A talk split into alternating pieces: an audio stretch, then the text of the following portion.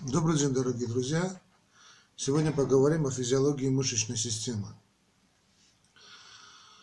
Ну, у человека мы различаем три вида мышц.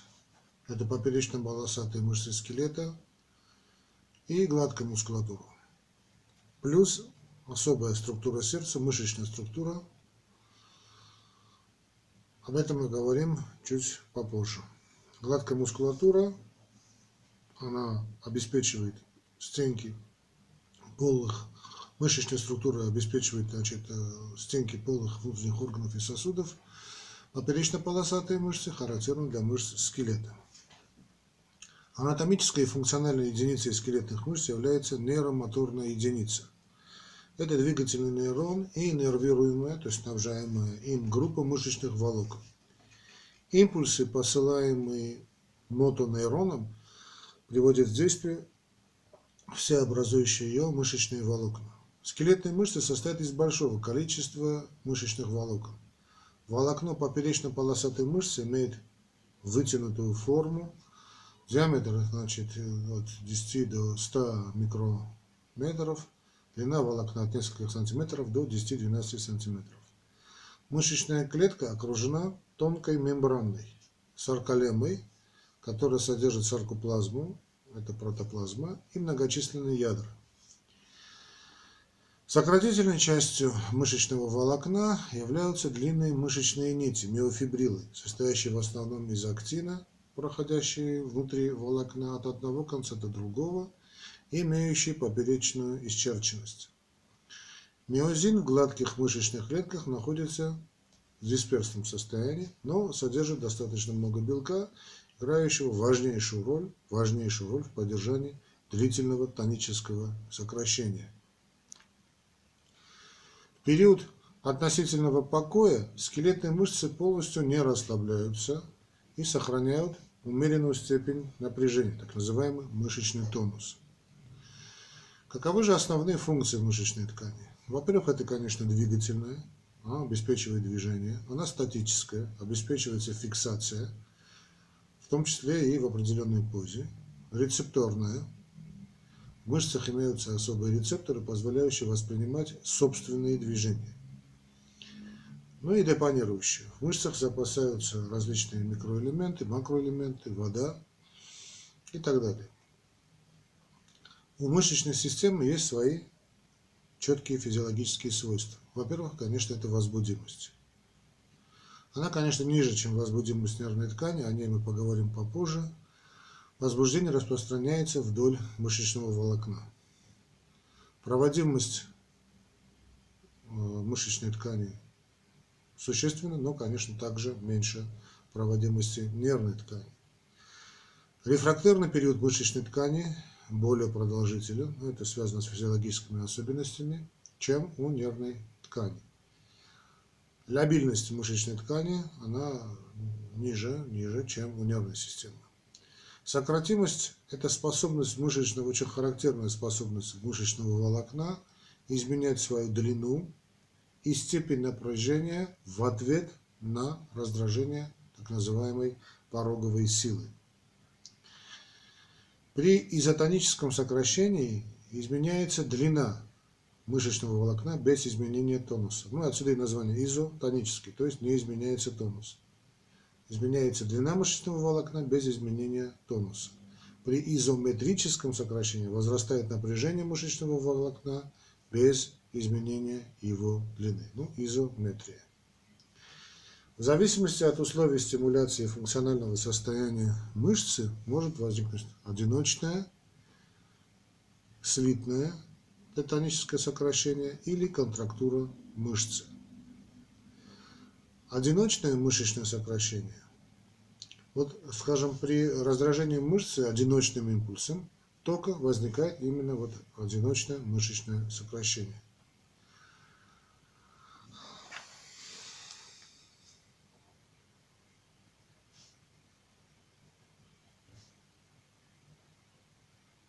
Простите. Амплитуда одиночного сокращения мышцы зависит от количества сократившихся в данный конкретный момент миофибрил. Возбудимость отдельных групп волокон различна. Поэтому пороговая сила тока вызывает сокращение лишь наиболее возбудимых мышечных волокон. Амплитуда такого сокращения минимальна. При увеличении силы раздражающего тока в процесс возбуждения вовлекаются и менее возбудимые группы мышечных волокон. Амплитуда сокращения суммируется и растет до тех пор, пока в мышце не останется волокон, которые не охвачены процессом вот такого тотального возбуждения. В этом случае регистрируется максимальная амплитуда сокращения, которая не увеличивается, несмотря на дальнейшее нарастание силы раздражающего тока.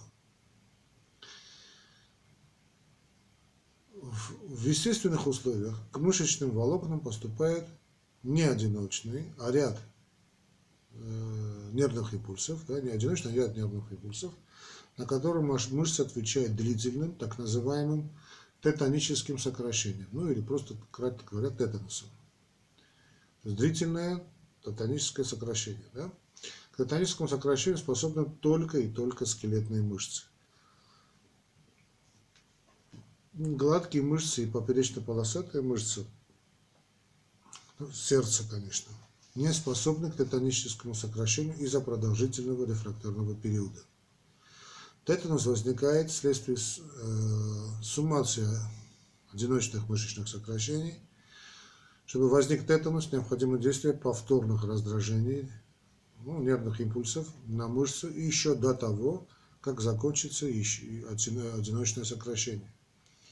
Если раздражающие импульсы сближены, и каждый из них приходится на тот момент, когда мышца только начала расслабляться, но не успела еще полностью расслабиться, то возникает так называемый зубчатый тип сокращения или зубчатый тетанус. Если раздражающие импульсы сближены настолько, что каждый последующий приходится на время, когда мышца еще не успела перейти к расслаблению от предыдущего раздражения, то есть происходит на высоте ее сокращения, то возникает длительное непрерывное сокращение, получившее название гладкого тетануса. А гладкий тетанус – это нормальное физиологическое рабочее состояние скелетных мышц, обуславливается поступлением из центрального нервного, центральной нервной системы нервных импульсов с частотой 40-50 в секунду. Зубчатый тетанус возникает при частоте нервных импульсов ну, приблизительно где-то до 30 в секунду. Если мышца получает 10-20 нервных импульсов в секунду, то она находится в состоянии мышечного тонуса, то есть умеренной степени напряжения. Утомление мышц. При длительном ритмическом раздражении в мышце развивается утомление. Признаки являются снижение амплитуды сокращения, увеличение их латентных периодов, удлинение значит, фазы расслабления и, наконец, отсутствие сокращения при продолжающемся раздражении.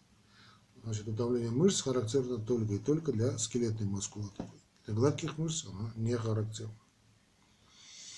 Еще одна разновидность длительного сокращения мышц – это так называемые контрактуры. Она продолжается и при снятии раздражителя. Контрактура мышц наступает при нарушении, тяжелом нарушении обмена веществ или при изменении свойств сократительных белков мышечной ткани.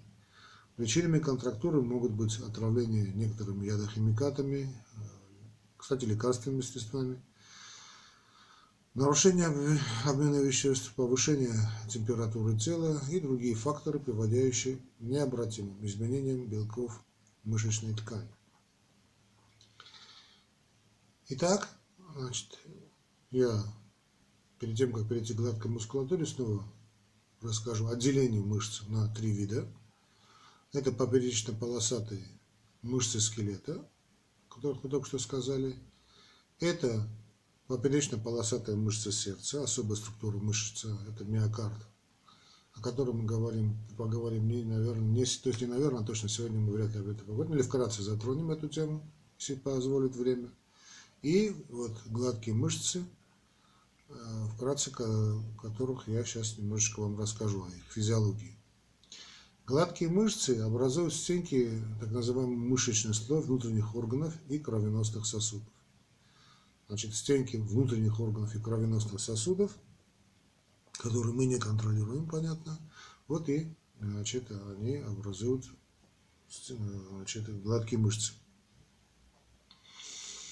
В миофибрилах гладких мышц нет той характерной поперечной исчерченности, которая характерна в смысле для скелетной мускулатуры.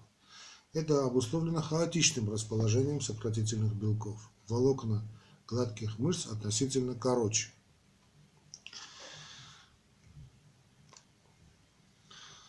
Гладкие мышцы менее возбудимы, чем поперечно-полосатые. Возбуждение по ним распространяется с небольшой скоростью, где-то от 2 до 15 метров, э, сантиметров, простите, до 2 до 15 сантиметров в секунду. Возбуждение в гладких мышцах может передаваться с, волокна, с одного волокна на другое, в отличие от нервных волокон и волокон поперечно-полосатых мышц. Сокращение гладкой мускулатуры происходит более медленно и длительно. Рефракторный период в гладких мышцах более продолжителен, чем в скелетных. Важным свойством гладкой мышцы является ее большая пластичность. О рефрактерности мы будем говорить чуть позже, да? в следующих лекциях.